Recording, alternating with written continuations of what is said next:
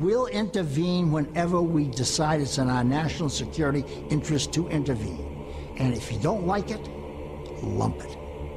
The problem with America is not that we go around marauding around the world imposing ourselves. Mm. The problem with America in the last 10, 15 years since the end of the Cold War, really in the last 60 years, is that we've been too slow to get involved. I don't know how many Iraqi civilians were killed, but I can assure you that the number is the absolute uh, minimal that it's possible uh, in modern warfare. Every nation in every region now has a decision to make. Either you are with us or you are with the terrorists. You know, that land over there is yours. You'll go back to it one day because your fight will prevail and you'll have your homes and your mosques back again because your cause is right and God is on your side. Welcome to the darkened hour. Welcome to another episode of the Darkened Hour, and I'm your host, Adam Fitzgerald, my co host, Richard Cox, and our special guest from antiwar.com, political connoisseur, Dave DeCamp. Dave, thanks for joining us, pal. Yeah, thanks for having me. Yeah, Dave, listen, I think the important topic here today is something that's unduly underreported uh, by the legacy media here in the United States, which only focuses on Iran, China, and of course, uh, the conflict in Ukraine and the, the largest humanitarian crisis in the world right now, currently. And I think those numbers are rising out of 750,000 fatalities and over a million point three displaced is the conflict in Yemen. You have been one of the primary uh, sources of reporting regarding the conflict in Yemen. I think the the introductory question for this, uh, Dave, to you is, is uh, following: is um, why has this been a, a huge conflict? What what has been what has been the precipitating factor in the conflict uh, regarding Yemen and Saudi Arabia? Well, it really uh, the Saudis first intervened in Yemen back in 2015 to the current conflict. They've fought the Houthis uh, in years prior, but mm. to get to where we're at today, it really goes back to 2014, 2015 when the Houthis in 2014 they took over most of North Yemen. So before the end of the Cold War, Yemen was two countries. It was North and South Yemen, and it's really actually kind of West mm. Yemen, uh, the area that's the north. Uh, and the Houthis took over most of that, uh, driving out the forces of the you know U.S. and Saudi-backed government of Mansour Hadi, who is the exiled president. He was actually just recently replaced by the Saudis with like a presidential council, so he's he's no longer the president, but the Houthis actually allied with Saleh, who was the president before Hadi. He was taken out. Uh, so they took over, and then in 2015 they drove Hadi out and they solidified control of Sana'a, the capital. And that's when, in March 2015, when the Saudi, UAE, and other Gulf country coalition wanted to intervene to oust the, the Houthis and put the Saudi and US backed government back in charge. And the US gave them their full backing and there's a lot of uh, reasons why they did so. And one of the big ones was, um, which was reported by the New York Times, was really was they wanted to make the Saudis happy or to placate the Saudis because they weren't happy with the Iran nuclear deal. And this was kind of okay. We could give them this war uh, because they are totally reliant on U.S.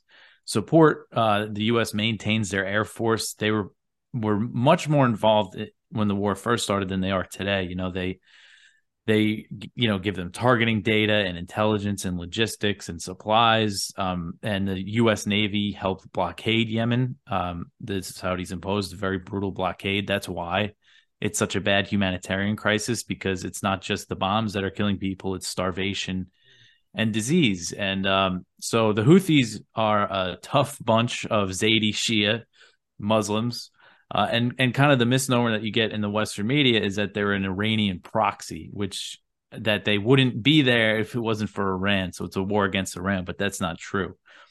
The Iranians back them, you know, politically and to some extent militarily. Probably, we don't really know. There's a lot of kind of propaganda that you know they the narrative is that they're totally armed by Iran, but there's not really evidence of that but the the Houthis, um, again, they're Zaidi Shia, and that area of North Yemen was ruled by Zaidi Shia imams for a thousand years until 1962, and then um, the, the Houthis grew out of a, a Zaidi Shia movement that wanted to kind of reclaim the area of North Yemen as as as Zaidi Shia, and that's where they come from. So it's a homegrown movement. Again, the idea that it's it's a war against Iran just isn't true.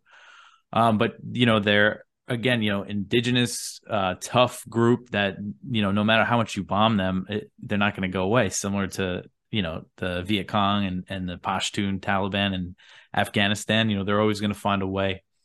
And uh, so that's why the war has lasted so long. And and if you look at from 2015 when they intervened, the territory hasn't really changed hands much. Yeah, the Saudis have launched a brutal air campaign, but the forces on the ground didn't capture much territory from the Houthis. Um, so that's why it's dragged on for so long, and the Saudis just didn't want to give it up. So their prescription for that was to just you know hurt Yemenis and, and punish the people of North Yemen. That's why so many civilians and children have died in the war. You know, at the same time, Dave, you have to, you also have the the third factor at play of Al Qaeda in the Arabian Peninsula and the Islamic State also entering Detroit by bombing both uh, the Saudi government and and the, and the uh, the the Yemeni government as well. So they have to deal with that as, as on top of it. Um, but you also have, a, I believe, uh, um, a UN brokered uh, nationwide truce that began on April of uh, this year. Um, has has that truce been broken? Uh, I know they've been trying to broker a truce a number of times, mm. but uh, has the have the has there been um, a peace deal that's been uh, negotiated by the two and agreed to by the two, or has the Saudis brokered fractured that deal? So first, um, just talking about AQAP, Al Qaeda, it is really important to mention that a few months before the Obama administration backed the Saudis in Yemen, they were uh, allied with the Houthis. They were sharing them uh, intelligence with the Houthis to fight Al Qaeda, to fight AQAP. Mm. And then they turn around and back the Saudis in a war that's benefited Al Qaeda. There's been reporting in, you know, from mainstream sources from AP that the UAE and, and the Saudi, the coalition, have recruited Al Qaeda fighters to fight the Houthis on the ground.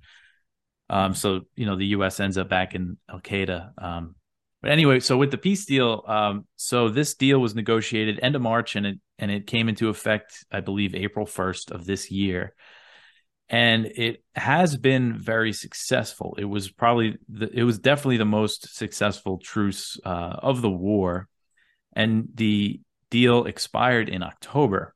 But it's kind of still been holding. There haven't been any Saudi airstrikes in Yemen since March. So that's a huge deal, and it's a big relief to the people of Yemen. They've also eased the blockade somewhat. They've let more ships go into Hodeida, which is the Red Sea port, because that was really something that was putting a strain on the civilians because that's where the fuel comes in. And with no fuel, you can't deliver aid and food and stuff. So again, it's still under blockade, but they're letting more ships in. And then the Sana'a airport, they're allowing like limited flights out of there. That was closed for years. So this stuff is all good, but um, the ceasefire did expire in October, and there's been an increase in fighting on the ground, and so it could really kind of spark up at at any time and escalate. And actually, right before they reached this truce in April, Saudi airstrikes really uh, spiked, and it was one of the deadliest few months for civilians since much earlier in the war. So there's always a risk of it getting really bad again really quickly. Um, and I mean that really showed kind of the hypocrisy of the U.S. as they as Russia invaded Ukraine, and they were all this rhetoric that they have about that war, while they're also backing the Saudis, you know, destroy their neighbor in Yemen. Um, so yeah, again, it could it could really just pop off again at at any time now. You know, during Biden's presidential campaign, I, I remember him making several uh, campaign promises that were in line with Obama's uh, doctrine of withdrawing from the Middle East and focusing instead on uh, China. However, the promises that he made were to uh, return to the nuclear deal with Iran, to end the war in Yemen, and to treat Saudi Arabia as the pariah uh, that it deserves to be considered to be. And what happens during his first year, not even first couple of weeks in office, uh, Barton, he, he absolutely absconded away from these promises, uh, downgraded the, the position in, in Iraq, pulled out advanced military installations in the Gulf region, and instead uh, goes and visits uh, uh, the Crown Prince Salman and is actually, uh, well, what can I say? His his goals were not met in oil production. Uh, Saudi Arabia finally found out what they're worth and mm-hmm. realized mm. that they're the they're, they're the real drivers at play here. So Biden came away empty-handed. Khashoggi's murder is still uh, blamed on Saudi Arabia, but nothing is, is solved, and the Yemen crisis continues. So is this a is this basically uh, the U.S. position in that will allow what's going on in the background just to appease the Saudis in order to become the primary regulators of oil, Saudi oil? Well, yeah, I mean, so when when Biden first came into office, I believe it was February, you know, right after he was sworn mm-hmm. in, he came out and said that he was ending offensive support for the war in Yemen. Uh, but that turned out to just be a lie because a few months later, the Pentagon admitted that, oh yeah, we're still servicing their planes, which is like at this point the, the the most crucial support that they give the coalition. And at the time, they were still bombing Yemen, so uh, that was just nonsense. And then when it comes to the Saudis, I mean, the Democrats and Biden were really unhappy that they made those oil cuts with OPEC Plus in October, right before the midterms. So you're right. By giving them what they want, he's still kind of not getting getting what he wants out of the Saudis. Uh, but they they're still choosing not to really punish them uh, or make them a pariah, like he said, or just kind of, you know, it's not that that you really have to punish the Saudis. You could just stop giving them so much support but he's not doing that. And I think the Saudis are smart. They know how to play the U.S. Uh, just recently, Xi Jinping, the Chinese president, went over to Saudi Arabia, and they, you know, declared this new strategic partnership. And, and they signed like a, a declaration, but it, it's very vague, just saying that they're going to increase trade in, in, in all these ways. Um, but I think part of it was the Saudis signaling to the U.S. like, "Hey, you can't get rid of us right now. We'll go to mm-hmm. China," which is now Biden and, and the Pentagon. They say that that's their top priority. They say China's the big threat, so they don't want to lose the Saudis to China. And then, if you want to get into what just happened in the Senate with the the, the war powers resolution, you know that's another example of um, how Biden is still just trying to placate the Saudis you know, you have a lot of also uh, other uh, elements at play here that have their own agenda. Um, and for example, like um, uh, I remember Secretary of State and former DCI Mike Pompeo, who back in um, I want to say it was like in the spring or summer of 2019, um, pushed through like an eight billion dollar arms deal to the Gulf, uh, United Arab Emirates, Qatar, uh, Jordan, and of course Saudi Arabia um, citing that there was a large activity of the Iranian influence in the region. And at the same time, while that's happening, you also have, you know, Israeli air defense who are bombing Iranian outposts in Syria, who are, you know, trying to, along with the, the Turks, to, um, I'm sorry, the Russians, to basically, you know, eliminate what's ever left of the Islamic State. And at the same time, you have the United States and Israel basically um, trying to uh, circumvent that uh, issue of, of eliminating what's left of the Islamic State. And of course, I you know you've reported on this many a time about Timber Sycamore, which was the CIA operation of funding those Islamic State under the uh, the, uh, the the guise of oh we're just trying to um, alleviate the, the, the destruction of Bashar al-Assad's uh, ruling democracy in the in the country.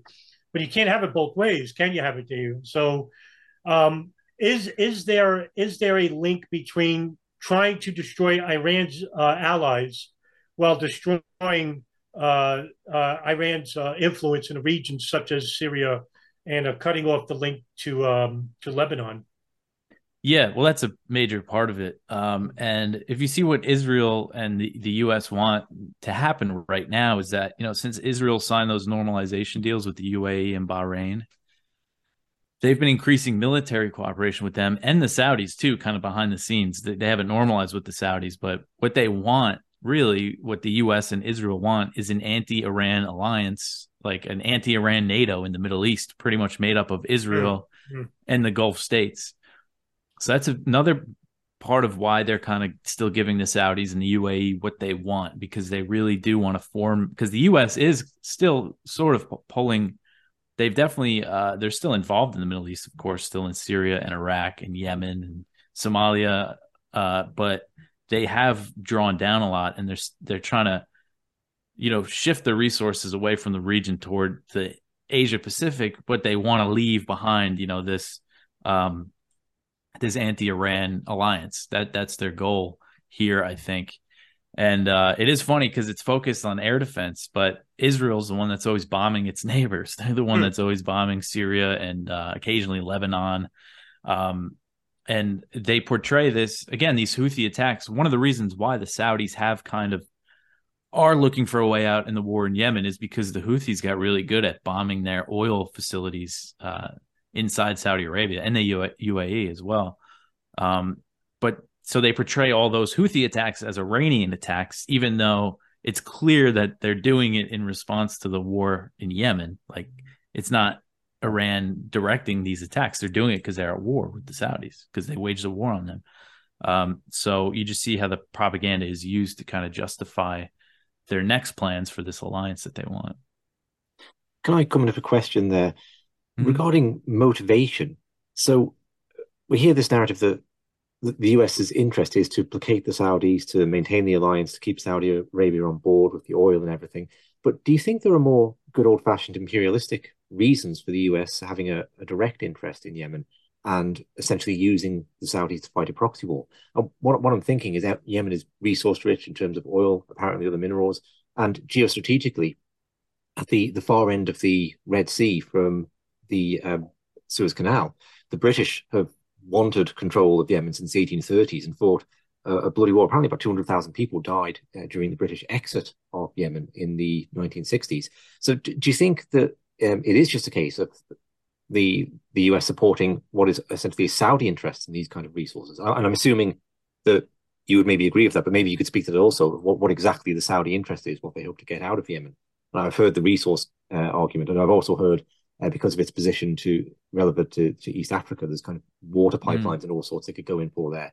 Um, so what what I suppose yeah what what you think motivation is on those two levels, and then um, I'll just put my sort of an additional question in now. On the other side of the motivation coin is what would motivate Saudi Arabia to get out? Because I've heard different accounts of how damaging these attacks on infrastructure from the Houthis in Saudi have been. And do you think that that really could be the driving force for Saudi to back down. If they if the Houthis can give them a bloody nose, it could be sufficient to end the war. Yeah. So as far as their interests in the Saudi control, um, I believe that they there are resources in Yemen that they want, and that the location, you know, on the Red Sea there is very strategic to both the U.S. and Saudi Arabia. And like I said about that alliance um, that they want between Israel and the Saudis and the other Arab states is that because the U.S. it is you know imperialistic in that way that they want to draw it down from the region, but they still want control over the region. So they want their allies to, you know, come together to to secure these strategic areas. Um, I think that's definitely a major part of it. As far as the Saudi interest, I would say, I mean, I haven't really thought analyze it too much, I guess, but I, I, would say probably just the control over the area, the border area with Yemen has always been a little volatile because the Houthis are up there. Um, control over Yemen and the resources and the the that area uh, on the Red Sea. And then, um, sorry, what was the second question? Oh, regarding, I mean, you, you sort of answered it previously. I think you were going there. But mm-hmm. regarding the Houthi attacks on Saudi infrastructure, do you oh, think yeah. they could be a sufficient motivating factor to get the Saudis to the table and to really make them think twice if they're going to get a truly bloody nose? I definitely think so. Yeah. Um, because th- they were launching them for a few years. And then eh, back in September 2019, I forget the name of the facilities that they hit, but it significantly impacted, you know, they were pretty major attacks and really impacted their oil production. Um, and they had to repair it. So I think uh, that definitely put a scare into uh, a lot of the Saudis. And, and it was from then that we started to see more talks and, and efforts towards peace negotiations and a ceasefire. Um, so I think what the Houthis were able to do definitely that definitely played a major role in in the Saudis looking to de-escalate. And I think still, even though with the peace, with the ceasefire, expired, and there's always the risk of escalation. I think the Saudis are looking for a way out and do want want to end this war, but they also don't want to cut a deal uh, that's too good for the Houthis. You know, they don't want to like recognize a Houthi state. Uh, you know, really finally admit that they are the you know they've controlled the area since 2015 um, and they they don't really want to cede that to them so you know there's all these things at play here but i think if the us really backed off and, and they could make the saudis make a deal and, and end this war pretty easily i think if they wanted to that's an extension of the question really because it's asking what would motivate the saudis to come to the table but then the deeper question and probably the more important question is what motivates the us to come to the table mm-hmm. Yeah, it's a good question. Um, I think right now, what would motivate them? I think they're still trying to just keep the Saudis happy with these oil cuts and and stuff. So if there is still some element, you know, of the Saudis' desire to keep this war going, I think the U.S. just doesn't want to be the one right now to try to push them to the table while they're dealing with these this other kind of crisis of relationship with them. I think right now they just don't want to lean on the Saudis to end the war because of all that other stuff. You know what's funny is that uh, a couple months ago, uh, Dave, this was this was actually I don't know if it was coincidental or not. I'd like to get your thoughts. Um, when Biden uh, came away from that uh, meeting with Prince Salman um, and was pretty, uh, you know, there was a lot of negative feedback regarding legacy media about you know how Biden should have handled it and you know the fist bump picture. Mm-hmm. Um, and what happened was a couple of days later, the largest and most uh, important uh, documents relating to an FBI um, 9/11 investigation called Operation Encore came out. And I said, "Wow!" I said, "You know, that's just great timing. You know, here's Biden came away red faced from a meeting, and then all of a sudden these files come out regarding uh, Operation Encore and the investigation of Saudi complicity and financing to certain 9/11 hijackers in the 9/11 attacks." And I thought, you know, maybe this was uh, U.S.'s way of saying, you know, if you don't uh, co, you know, com- uh, acquiesce to our demands, you know, we'll just have, you know, these, these files just suddenly leak out showing your complicity. Is that does that make any sense or? Yeah, I mean the timing definitely is very suspicious there. I think uh, they could have been trying to send them a message with that. Um, and media wise, I mean, it's interesting to see because like the Washington Post mm. probably has a lot to do with the fact that Khashoggi wrote for them, but all the liberal media has been like pretty critical. It's like one of the few areas where they're critical of Biden. Just the fact that he hasn't mm-hmm. actually made MBS a pariah and, or done anything about Khashoggi. Um, you know, it's kind of the the one issue that they seem to be uh, unhappy about with Biden, and that's why I think recently this this thing that was in Congress, the Yemen War Powers Resolution, that would have ended U. It would have directed the president to end U.S. support for the Saudi-led coalition in Yemen. I thought it was a like the perfect time to get that pushed through because the Democrats, because of the oil cuts, and as well as the media side of of of the Democrats and the liberals, were just not happy with the Saudis. But uh, still, it just wasn't enough to make anything happen. There's been a lot of pressure on the Saudis. I mean, coming from the United States, first was to get rid of the, you know, the religious uh, the religious ulema, the religious police, and have women uh, rights come back in the country there's been certain restrictions been lifted, but I mean, we are talking about the only country in the world governed by two states, which is the you know the federal state, the uh, monarchy of the kingdom, and then you have the religious ulema Wahhabism, as it's called, uh, at the same time. But there's been a lot of disconnect between the religious uh, fanatics and the sector of Saudi Arabia and some sympathizers within the uh, the kingdom itself.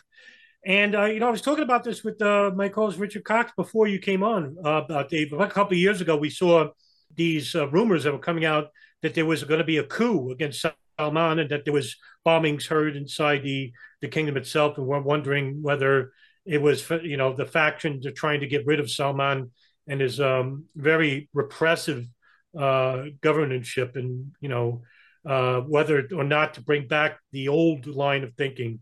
And um, Salman under pressure from the United States and probably from you know the coalition partners like Germany and France and Australia and others uh, to say, hey, wait a minute, you know, you know, you're a country that's you know, bringing about these fanatics like Al Qaeda and Islamic State, and we need to cut back and we need to show that you're willing to um, uh, acquiesce to our demands and uh, basically, you know, act as a good partner in good faith.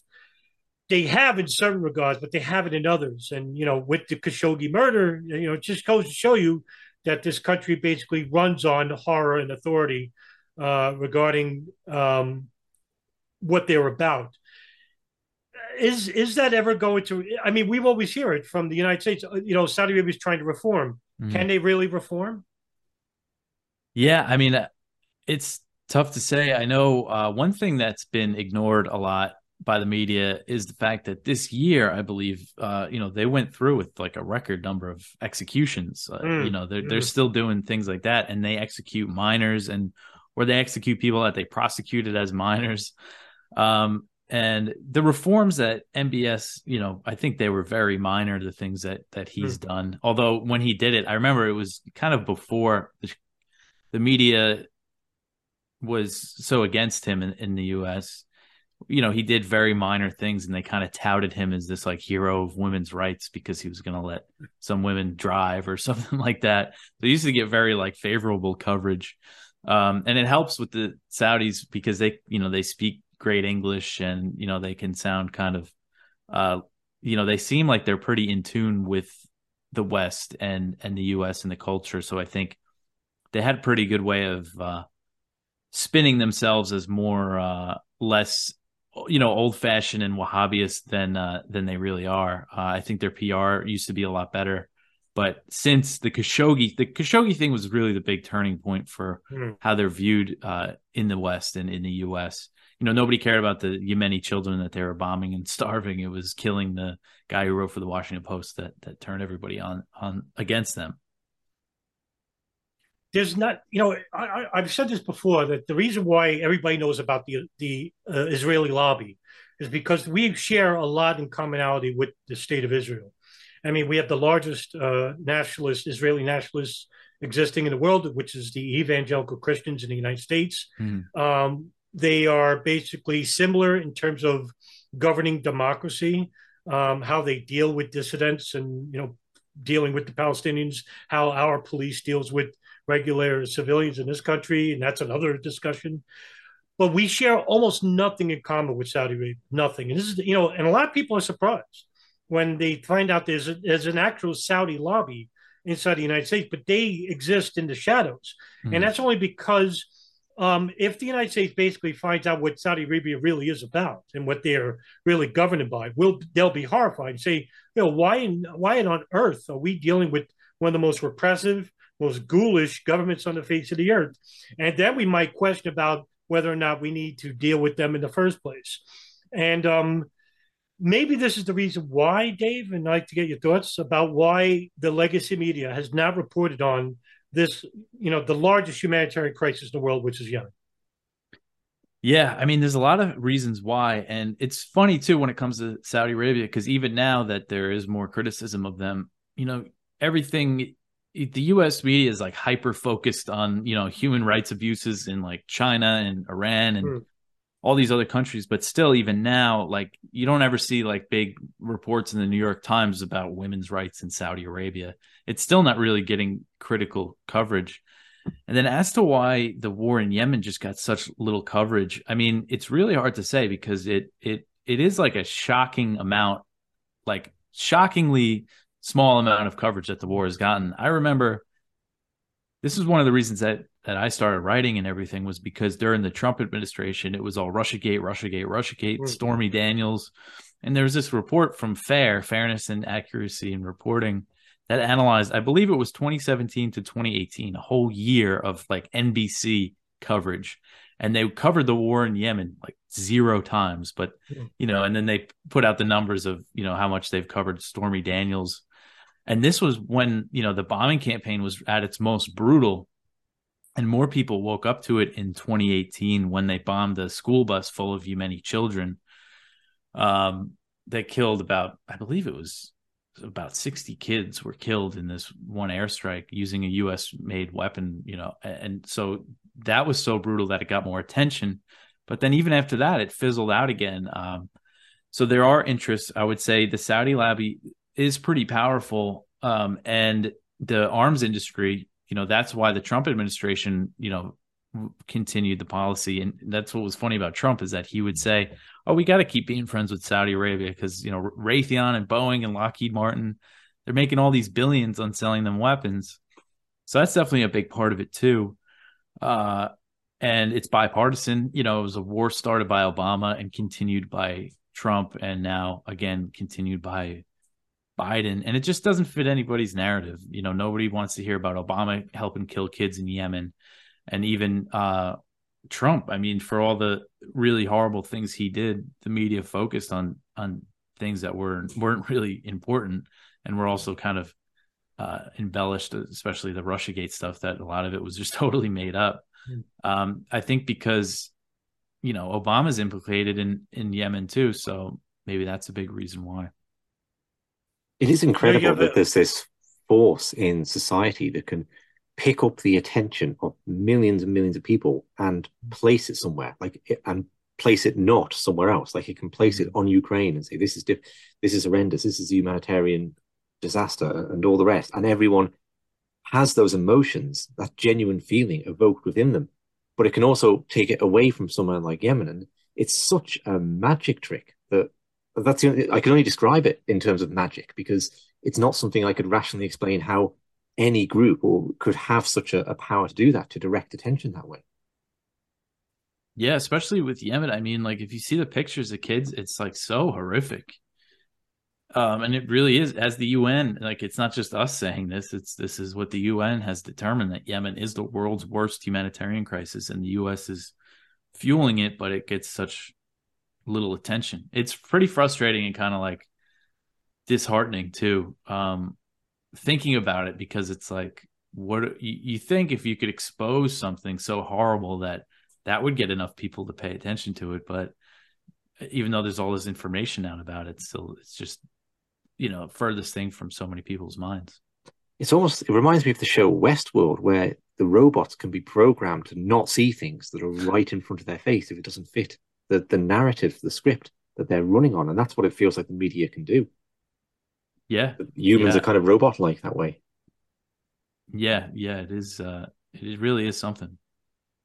You know, you have a you have a wide spread of war crime accusations happening at the same time, and this is not getting the attention from the international theater, no less. One of the rare reporters reporting for the ground is Fareeha Al Muslimin, who's actually documenting the war crimes that have been committed during the conflict. And then you have the one example of the internationally displaced person camp, uh, which was hit by a Saudi airstrike, while Houthis have sometimes prevented aid workers from even giving aid, um, even to their own forces. Uh, and the United Nations and uh, several human rights groups discussed the possibility that war crimes have been committed by the, the Saudi Arabian uh, and Gulf camp. And it's been largely ignored by the international press. And I think there was one even British reporter, Alex uh, who wrote that the responsibility uh, for Yemen goes beyond even Riyadh and Abu Dhabi to London and Washington itself. So, I mean, you have United States, you have Britain who sells what is it, four and a half billion dollars of arms sales to Saudi Arabia. 500 million of that goes to the United Arab Emirates since the war even began. The United States spending billions of dollars of, of armaments to Saudi Arabia itself. That's 8.8 billion, I think, recently, uh, earlier uh, this year. I just it, the money goes on and on and on. But yet, all this money that could be supported for armaments for war could also be spent at the same time, Dave, to you know the human rights groups on the ground trying to uh, appease human rights groups to try and bring both parties to the table, bring an end to the war. Why hasn't this happened yet? Um, I mean, like you said, I think it is a matter of uh, the, just the money that there is to be made on the war and how the U.S. the control they still want to control the region, so they're just going to kind of give the Saudis and the UAE what they want. Um, I mean, I, sometimes I do think like I always just thinking about the current situation with Ukraine and Russia and how the U.S. has sent about twenty billion dollars worth of weapons over there, and spending is going to be over, well over 100 billion uh, pretty Yeah. soon once Congress authorizes the new package.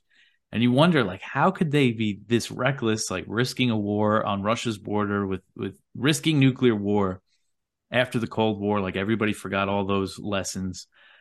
And I try to like think about what secret conspiracy there might be or what's really behind it. But sometimes, you know, I think it might just be as simple as the money to the the weapons industry, the military industrial complex. I mean, Mm. right now, Raytheon, Lockheed Martin, they can pretty much make as many weapons as they can make, they can sell to Ukraine. They're making money in all sorts of ways by the US sending weapons to Ukraine, refilling its own stockpiles, buying weapons for Ukraine.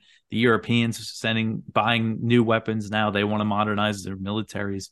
It's just like a complete boondoggle for the arms industry and that it doesn't matter how dangerous it is.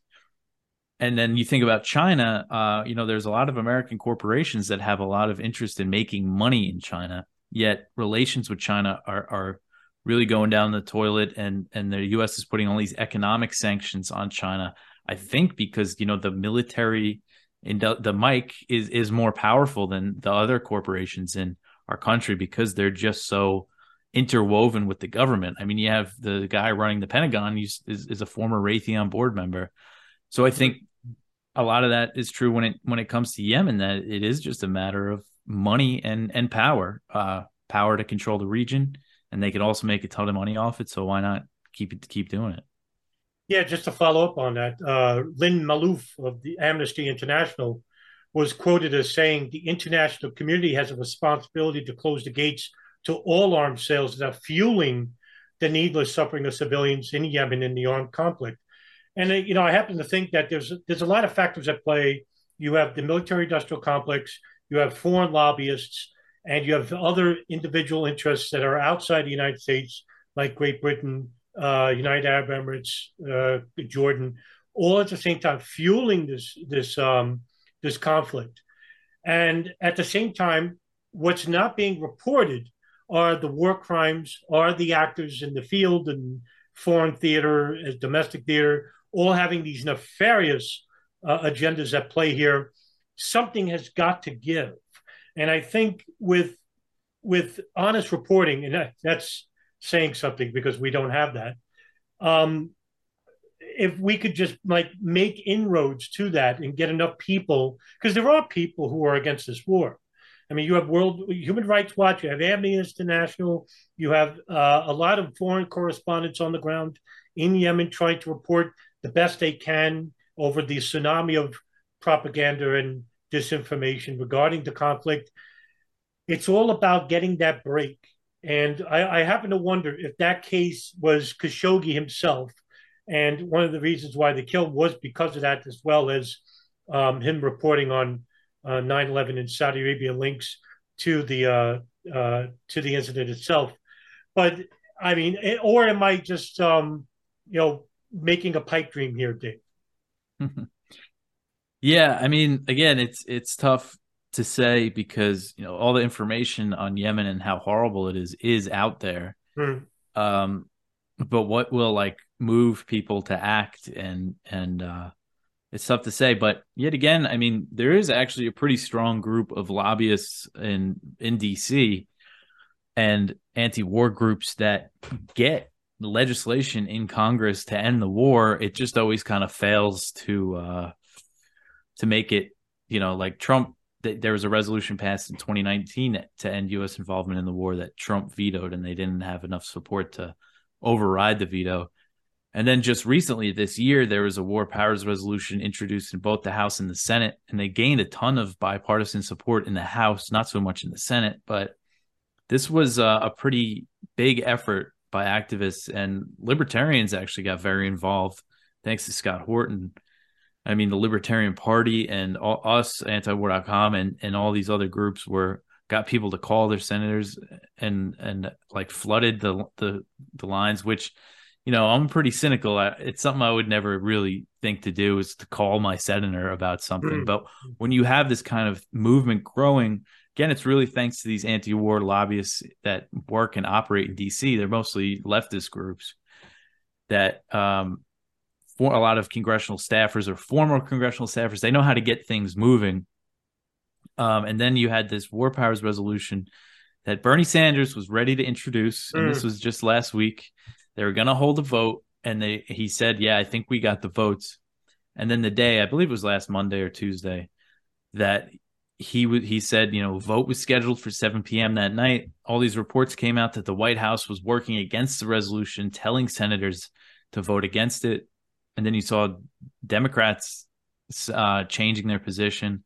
And then Bernie Sanders folded and caved into the pressure. He didn't even introduce it for a vote because there was a chance, according to people behind the scenes, were saying that they think they could have gotten five to eight Republican senators to vote in favor of this. So even with the White House pressure, it still could have passed. Now, even if it made it through the Senate and House, Biden would have vetoed it. That's what they were threatening. But it still could have sent a message to change things. Because back in 2019, when that resolution passed through the House and the Senate, you know, the UAE like withdrew from a lot of its forces from Yemen because they saw that they were losing support in Washington. Now they support a lot of militias on the ground in southern Yemen there. Um, but they did kind of scale back their role in the war. So the pressure does do something, even though it's easy to get cynical and think that there's nothing we could do. Um, but I don't know. I mean, what what happened with with this Senate thing that that was pretty deflating because it seemed like it had enough support to get through, and then but when you have to rely on politicians, you know, that's not the it, that's not what I'm suggesting either. Is that we should rely on politicians? I think getting the information and the message out there to people is the thing that we should be focused on. You know, but it's tough. That was a depressing issue because I actually uh, was watching part of the Sanders speech, and I remember cutting out the the video and saying I got to post this on my channel, mm-hmm. and say, you know showing that Sanders basically uh, you know deflated the issue. It caused a huge stir within the libertarian circles because as soon as he did that, I mean, on Twitter and viral media, it was flaming Sanders yeah. time. It was all over the place. Yeah, and it actually did, I think, get the war in Yemen back on a lot of people's minds again. Mm-hmm. Mm-hmm. But it was funny that speech because I was watching it. So he comes out and he says, "Oh, I'm not going to introduce the bill uh, because the white the administration is against it." But then he went and delivered the same speech, saying what this resolution would do, and it was like a pretty good speech. And at the end of it, he's like, "But I'm still not going to introduce it." It was just funny because he gave the same speech, saying like how good it would be to pass this resolution. Like, why even give the speech? Why not just give up? maybe, maybe trying to save face I, at the same time. I, I, I didn't know, but I thought that would be the final nail in the coffin of having any hope for you know opposing you know the war machine of of yeah. Congress itself, and it's a deflating issue. And but we still have this you know libertarian anti-war consensus, as you you know as you pointed out before and it's what got me on board of like you know seeing and that's why I met with you know you and Reed Coverdale in yeah. the Libertarian because I wanted to see for myself just how you know how much of a force this consciousness has because if it wasn't for this I'm basically a full full blown pessimist I don't care about the future mm-hmm. and stuff like that stuff yeah. so no but when I got to meet the young and old at this Libertarian conference it did give me a little bit of hope that wasn't there before yeah. So, you know, because I, I, was really like surprised at it. I said, you know what? There are people that really do care. And, but I needed to see that for myself. And I was very glad I went. Mm-hmm. Um, and so there is an anti war voice that are going on. And it did. Uh, I'm glad you brought this up because it did bring back the Yemen conflict to the table. That that speech by by um by um Sanders there, but where does it go, right? And you answered it before. You you just don't know whether this is going to go for. I would like to think that with we have one more full year of Biden next year, and then we have the the running for the new president. And I happen to think that out with the old, in with the new. And I happen to think that this will be um, a Republican president. Mm-hmm. A lot of people are fed up with with the Democratic establishment. I think a year and a half into it, you know, COVID mandates, uh, the conflict in Ukraine, uh, revisitation to the Cold War theater, uh, the crisis in Yemen, uh, just a slew of just uh, disastrous policies, and not notwithstanding the most unpopular vice president in our lifetime uh, with Kamala Harris. And I think there's going to be a change. Now, whether, whether this change comes with DeSantis or Trump, and I think DeSantis has the backing of the, the conservatives anyway. Um, I think DeSantis wins, but what does this mean for Yemen? I think it's bad news for Yemen because um, what the Republicans like, what Biden, the whole issue with the Saudis, the OPEC oil cuts, uh, a lot of Republicans have been very critical of that.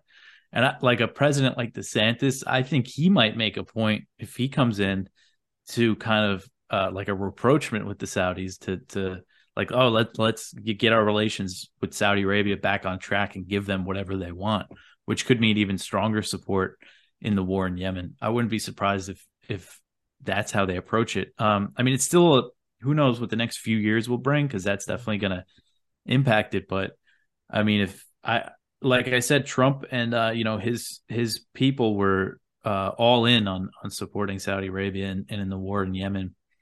And I think DeSantis, uh, when it comes to the Middle East, you know, his policies are going to be really bad. Um, and I I do agree. You know, I can't imagine Biden winning in 2024. Um, but it all depends on who who the Republicans run. And you know, right now it does. DeSantis is the front runner, but you still never know. I mean, things change so quick. You know, you look back at the 2020 election. You know, did you think Joe Biden would be the Demo- would be running for the Democrats? Um, you know, it's hard to imagine that. Uh, so things could change really quick, but I think that a Republican president isn't going to change much uh, when it comes to the rate to the situation in the Middle East now. Might might even be worse. Um, with Ukraine, there there is some dissent on the Republican side against this support, but mm-hmm. it's a pretty small minority right now. You know, hopefully that grows. Uh, but when it comes to just overall, Republicans are all about you know arming Ukraine. Um, so I don't see a big change there either.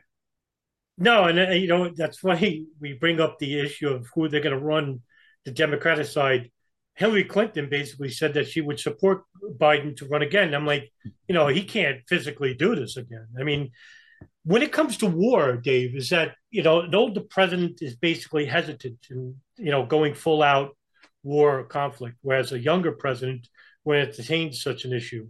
And I think DeSantis, who is basically an ACAP, uh, uh, AIPAC supporter anyway, hard A-line, uh, AIPAC supporter, I asked this question to Scott Horton years ago, and I'll ask you the same question. What would this mean for Iran at the same time? Well, I mean, it's tough to imagine things being worse right now with Iran and the U.S. Uh, because Biden, you know, he never returned to the nuclear deal. He, when he mm-hmm. first came into office, he he could have lifted sanctions and they could have returned to it right then, but he didn't. They had these long, drawn out negotiations that didn't go anywhere, and they've been increasing sanctions. Now with the protests in Iran, you know, they're they're uh, saying outright, you know, that they support the protesters. I believe that they're probably trying to give them some sort of material support. Um, and they keep increasing sanctions, and Israel is becoming more and more threatening. You know, they just simulated bombing Iran. The U.S. and Israel just did joint drills, and you have Biden administration officials saying that they'll use a military option against Iran as a last resort to keep them from making a bomb. Even though the Pentagon in there, they just recently released their nuclear posture review that said, uh, yeah, that acknowledged that Iran has not decided to make a nuclear weapon. Uh, but that's still kind of the basis for all these tensions. Um, so, I mean, the only way it could get worse is if Israel or the U.S. outright, you know, attack, start a war with Iran. Um, mm. And I don't think, I think with China kind of being the the priority. I don't think the U.S., whether a Republican comes in or not, has an interest in starting a full blown war with Iran. But I think they would kind of just maintain what is now the status quo is like this Cold War in the Middle East between Israel and Iran that involves covert attacks inside Iran and all these really bad sanctions and bombing Syria all the time and and that I think we're just going to keep that up for a while. But that could always spark it could always spark a war. You know, sure. you could lose control of that situation pretty quickly.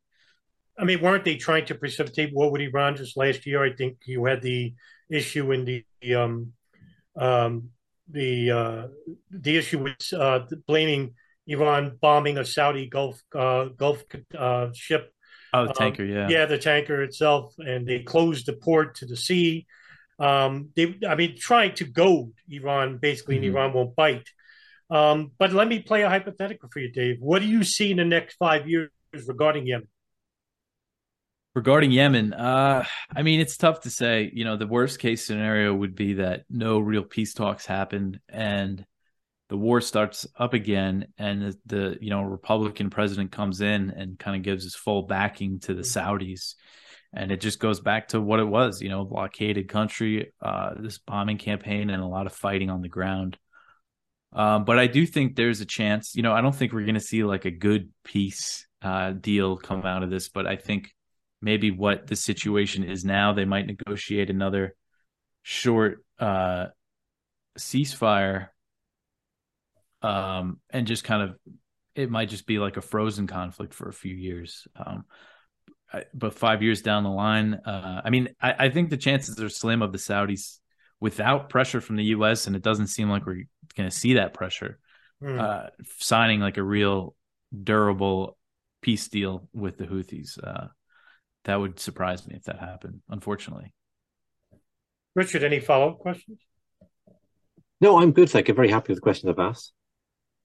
What are your thoughts, yeah. Adam? Is, is that a no, that's fine. Uh, yeah. yeah, that's fine, Dave. Oh. Uh, thank you very much. Well, I, I would actually. There's one question. I would like uh, Dave to comment on where people can find his writing. Uh, well, it's at antiwar.com, yeah. but and also just talk a bit about the podcast that's been going on for a few months. It's like a daily news roundup yeah. of anti-war writing, which is like half an hour, and it's, a great way I'm finding to just keep on top of of the current issues. So could you could you say a few words about that, please, Dave? Yeah, yeah. Um, so the uh, I write at all my writing is at antiwar.com. I mostly write in the news section. So if you go on the page and you see the top news section, most of those articles up there are, are by me. Um, really, it's just like I write short news summaries, kind of from our perspective, anti-war, non-interventionist perspective. A lot of what I do is kind of put things in the proper context, especially when we're talking about Iran, because you'll see oh that they blame Iran for, uh, you know, a tanker attack, you know, in the Gulf, but then there's actually all this context about how Israel has been attacking Iranian ships in the Gulf for years that's never included in the mainstream media. And that context is crucial to understand a story. Um, or a lot of the time, I'm just kind of removing kind of the fluff, the the nonsense that they put in. Hmm. Um, so you go check that out. And then I started like a daily, five day a week podcast. Uh, it's also on YouTube uh, called Anti War News, where I just because I write all these articles and then at the end of the day I just summarize them. Uh, it's easier for me to do. It's all fresh in my mind. So that's a good way to keep up because I know a lot of people don't read articles these days. They want to listen to podcasts. So you could check that out. And uh, yeah, that's what I'm focused on now. All that's going to be in the description, by the way, at the bottom. So everybody can link onto it as well. Uh, Dave, thank you very much for coming on and explaining the conflict to us in uh, generalities that we can understand it thank you very much for coming on. And Richard, thank you very much for having us uh, uh, coming on as well. Thank you very much. Thank you. Yeah, thanks for having me, guys.